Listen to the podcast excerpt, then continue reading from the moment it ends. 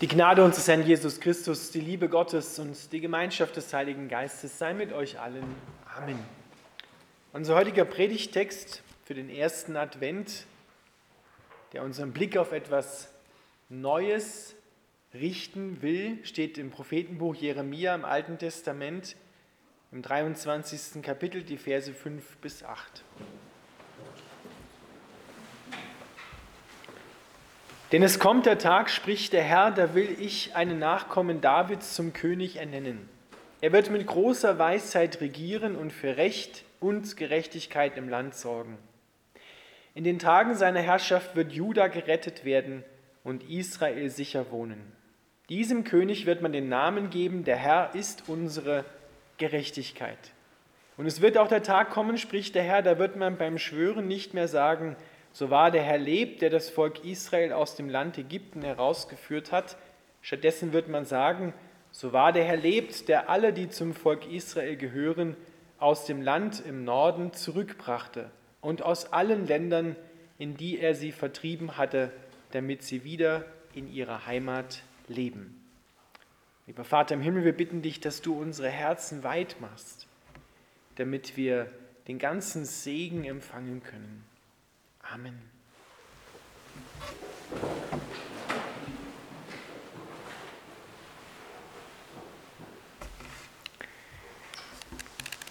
Ihr Lieben, wir Menschen neigen dazu, wenn wir in einer Krise leben oder in eine Krise hineinkommen, die Dinge immer negativer zu sehen und immer negativer schwarz zu malen. Die Menschen damals lebten in einer Krise, in einer gewaltigen Krise. Der Prophet Jeremia lebt zu einer Zeit, wo das Volk Israel sich von Gott abgewandt hat. Hat es ja immer wieder mal gemacht, aber auch dort in der Zeit. Und Jeremia wird in, genau in dieser Zeit zum Propheten berufen und muss dem Volk Gericht ansagen, weil sie sich abgewandt haben von Gott hin zu anderen Götzen hin zu anderen Dingen. Andere Dinge sind ihnen viel wichtiger geworden als die Beziehung zu Gott. Und das Erste, was natürlich immer darunter leidet, wenn Menschen sich von Gott abwenden, ist die Beziehung zu ihren Mitmenschen. Deshalb hat es damals im Land Israel viel Korruption gegeben. Die sozialen Rechte wurden mit Füßen getreten. Die Armen wurden immer ärmer, wurden ausgenommen. Und genau dagegen steht Gott jetzt auf und sagt, Leute, kehrt um, sonst kommt das Gericht. Und das Gericht hat er angekündigt, kommt in Form einer damaligen Weltmacht, der Babylonier, die Israel dann wirklich, weil sie nicht gehört haben, umgekehrt sind, erobert haben und für 70 Jahre nach Babylon, also heutiger Irak, Iran, geführt haben. Das ganze Land, das fast ganze Land war entvölkert, Israel zur damaligen Zeit.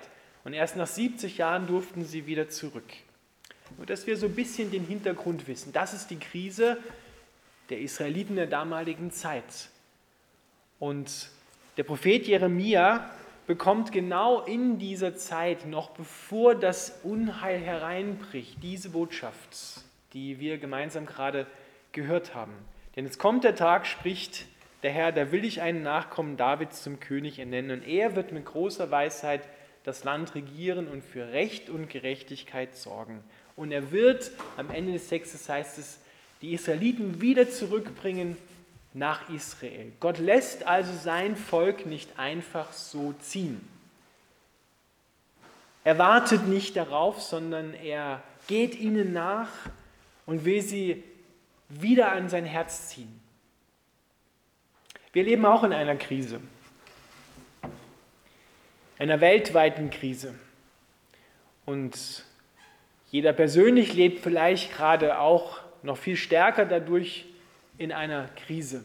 Weil diese Krise sorgt ja wie ein Katalysator dafür, dass viele Dinge plötzlich nach oben kommen, die vielleicht schon im Verborgenen da waren, aber jetzt ans Tageslicht kommen. Und genau in dieser Krise lädt Gott uns ein, einen Perspektivwechsel zu machen. Genau wie er die Israeliten damals eingeladen hat, einmal die Perspektive zu wechseln, um wieder klar sehen zu können. Und dazu müssen wir auf Gott schauen. Das ist der Perspektivwechsel, dass wir auf ihn schauen oder in seine Position einmal hineinkommen und mit seinen Augen unsere Lage, unsere Krise, in der wir gerade sind oder unsere kleinen Krisen, klein im Sinne von nicht weltweit, sondern mich persönlich betreffend, heißt nicht, dass es schlimm ist, was man einer vielleicht gerade durchmacht, aber dass wir auch dort einen Perspektivwechsel wagen, heute am ersten Advent, wo alles sozusagen wieder neu beginnt oder, oder überhaupt neu beginnen darf, einen neuen Anfang machen mit Gott. Und da sehen wir, wie Jeremia von Gott empfängt, dass der Nachkomme Davids, und wir wissen, wer der ist, das ist Jesus Christus, der hier genannt wird, nicht mit Namen, aber nach dem Inhalt her, der wird kommen. Und er wird der König sein, der mit großer Weisheit für Recht und Gerechtigkeit im Land sorgen wird. Wir leben ja zwischen dem ersten und dem zweiten Advent, nicht den sonntäglichen vier Adventen, sondern dem ersten großen Advent. Jesus Christus ist gekommen in die Welt, damals, vor über 2000 Jahren an Weihnachten. Und er wird wiederkommen am Ende der Zeit. Das ist der zweite große Advent. Und dann gibt es keinen dritten, vierten, fünften, sechsten Advent mehr, dass er kommt und geht und wieder kommt, sondern er bleibt dann hier auf der Erde und wir hoffentlich mit ihm zusammen. Und wenn wir uns jetzt Jesus Christus anschauen, dann hören wir aus diesem Text heraus, dass er der König ist, der für Recht und Gerechtigkeit sorgt. Und das lohnt es sich genauer anzuschauen.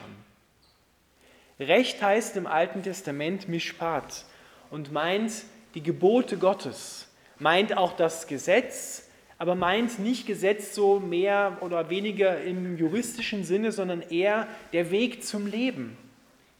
Was sind, was sind die Worte, die Gott uns schenkt, die wir hören müssen, damit wir den Weg zum Leben finden?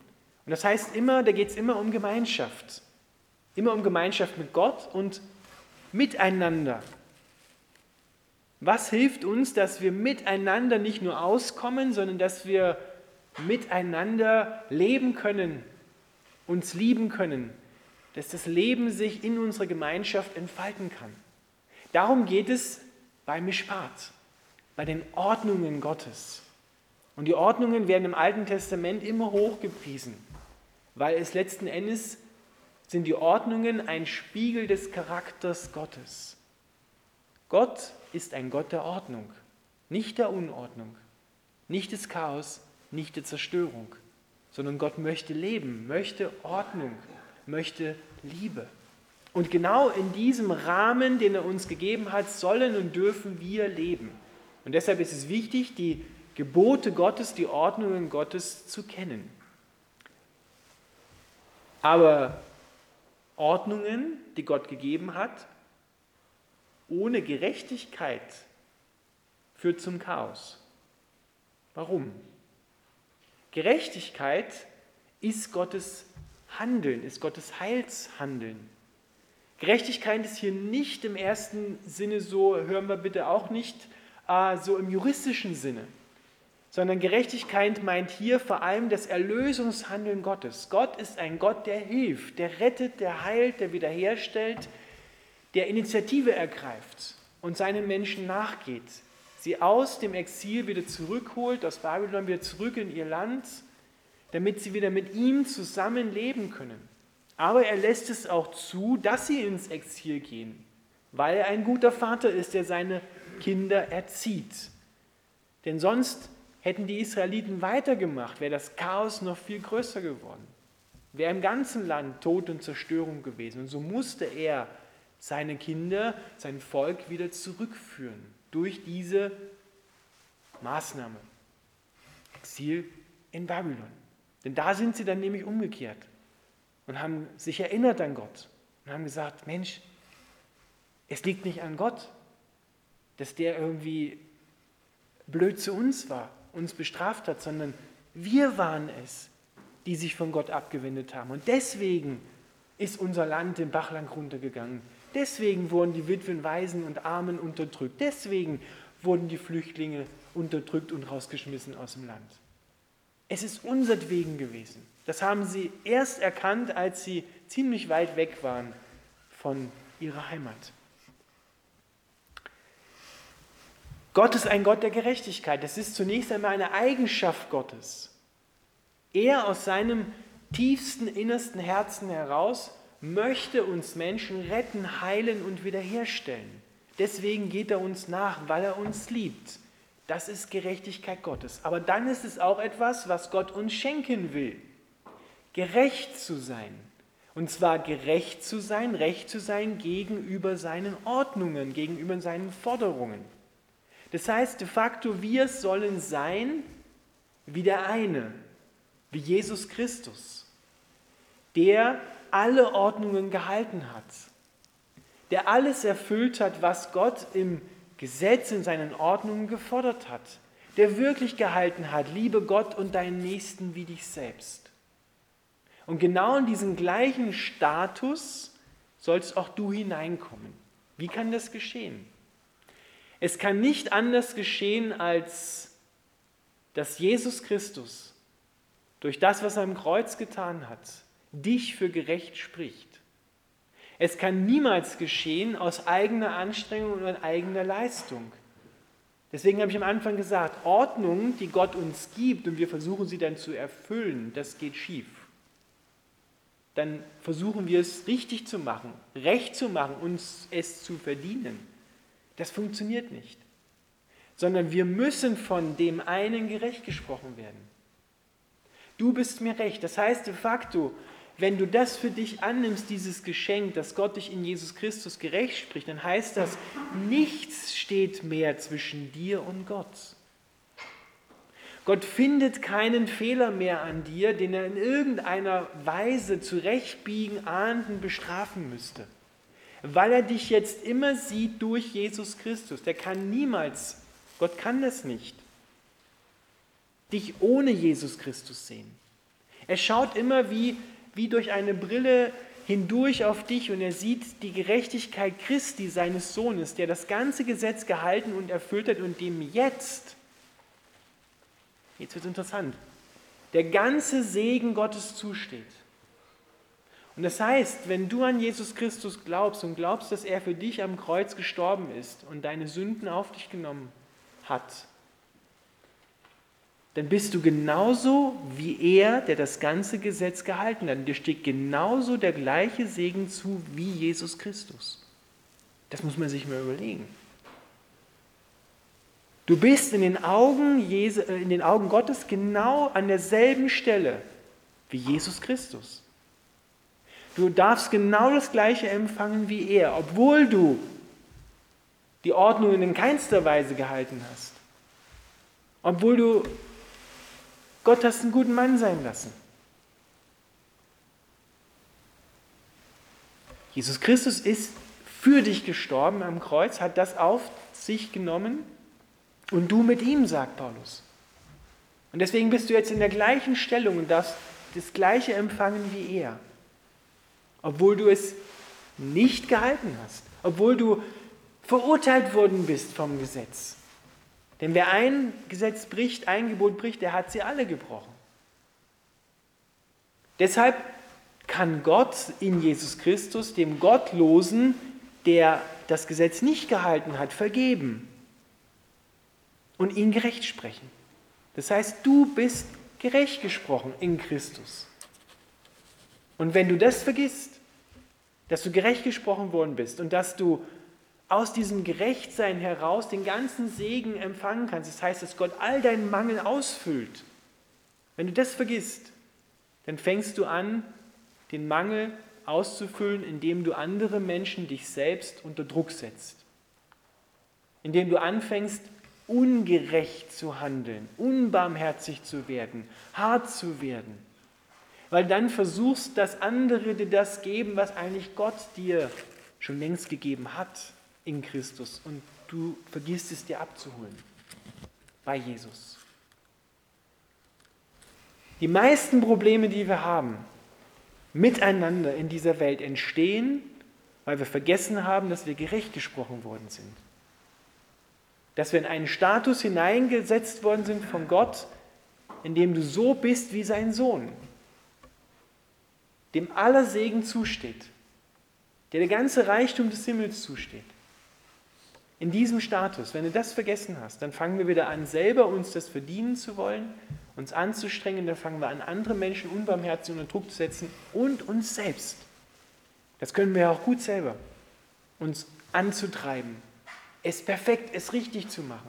Und wenn es nicht perfekt geworden ist, dann sind wir das allerletzte und fühlen uns auch so und sorgen dafür, dass wir dann richtig baden gehen, uns noch runter machen, uns fertig machen. So läuft das ja bei uns.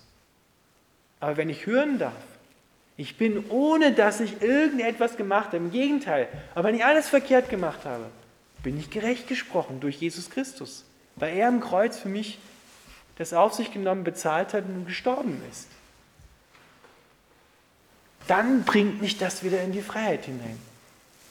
Dann kann ich wieder ruhig werden, gelassen werden und kann sagen, ja, ich gehe es jetzt an und selbst wenn es jetzt schief geht, ich bin gerecht gesprochen. Gott rechtfertigt den Gottlosen, aber nicht die Gottlosigkeit. Das muss hier dazu gesagt werden. Ja, das heißt nicht, dass wir jetzt, wenn wir gerecht gesprochen sind, mal die Sau rauslassen können. Sondern du wirst ja nicht dem, der dich so sehr liebt, dem möchte man es ja dann auch im guten Sinne recht machen. Dem möchte man auch lieben. Das ist ja so zwischen uns Menschen ja auch. Da wollen wir ja nicht jetzt, machen wir mal genau das, was er nicht mag, sondern versuchen wir dem anderen zu gefallen. Aber nicht, um wieder Liebe zu kassieren und das zu verdienen, sondern einfach, weil Liebe so funktioniert.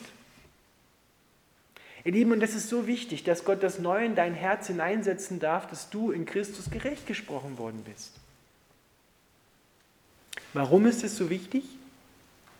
Weil wir sonst uns gegenseitig an die Gurgel gehen. Praktisches Beispiel, ganz aktuell in unserer Gesellschaft, der tiefe Graben, der sich zieht zwischen Geimpften und Nichtgeimpften, zwischen Impfbefürwortern und Impfgegnern, ist genau das Thema, über das wir gerade nachdenken. Gerecht gesprochen. Wenn ein Christ vergisst, dass er gerecht gesprochen worden ist, dann wird er in diesem speziellen Fall den anderen, der eine andere Entscheidung gefällt hat, egal ob ich jetzt geimpft oder nicht geimpft bin, womöglich, und das passiert auch viel, verurteilen. Und dieser Graben, dieser Hassgraben, der zieht sich quer auch durch christliche Gemeinden und durch unsere christliche Gesellschaft. Paulus schreibt im Neuen Testament im Römerbrief, die haben ein ähnlich gelagertes Problem. Da ging es damals nicht um eine Impfung, sondern da ging es um, was darf ich als Christ jetzt essen, was darf ich nicht essen, welche heiligen Tage darf ich halten, welche soll ich halten, welche nicht. Und darf ich Alkohol trinken oder darf ich keinen Alkohol trinken? Und die hatten eine echte Krise in der Gemeinde. Die Gemeinde drohte über diese Fragen zu zerbrechen. Und da schreibt Paulus hinein.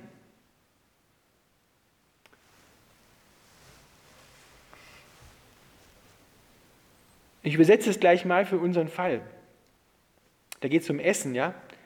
Aber wenn wir das mal aufs Impfen nehmen, dann heißt der Satz folgendermaßen im Römer 14, Vers 3, und wer sich nicht impfen lässt, soll den nicht verurteilen, der sich impfen lässt. Und wer sich impfen lässt, soll den nicht verachten, der sich nicht impfen lässt. Ja, nochmal. Und wer sich nicht impfen lässt, soll den nicht verurteilen, der sich impfen lässt, denn Gott, jetzt kommt die Begründung, hat ihn angenommen. Das heißt, egal ob geimpft oder nicht geimpft, wir verurteilen und verachten den anderen nicht. Warum? weil ihn Gott genauso angenommen hat wie mich. Das heißt, genauso gerecht gesprochen hat wie mich. Wenn ich das vergessen habe, dass ich gerecht gesprochen worden bin, dann empfinde ich den anderen als genau denjenigen, der meine Komfortzone und meine Sicherheit stört. Dabei kommt deine Komfortzone und deine wirkliche Sicherheit und alles, was deinen Mangel ausfüllt in diesem Moment, von Gott und nicht von dem anderen.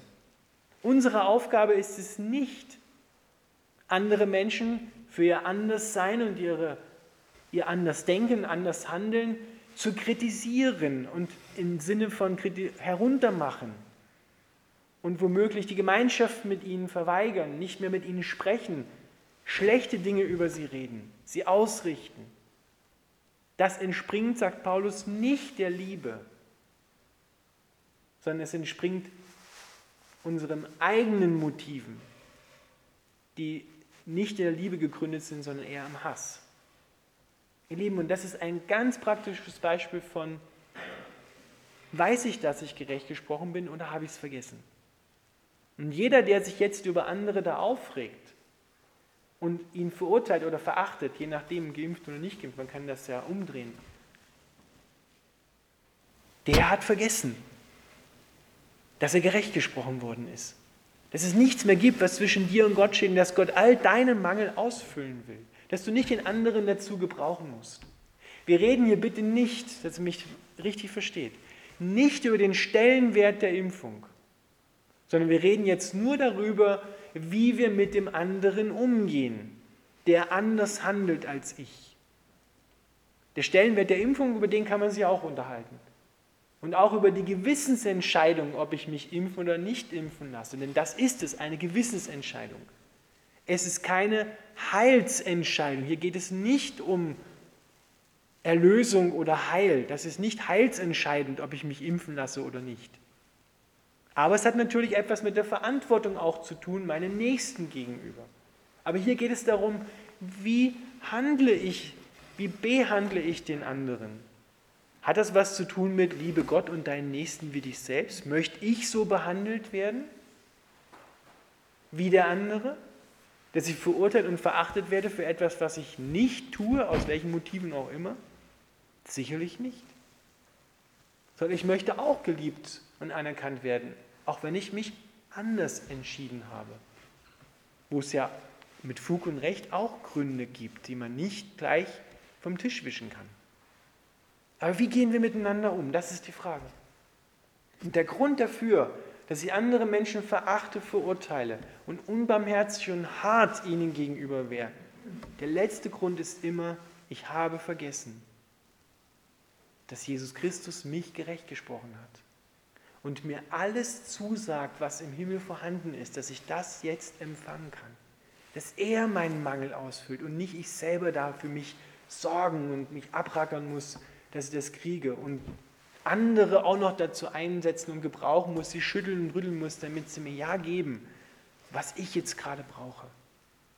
Gott will das alles sein für dich und nicht dein Mitmensch.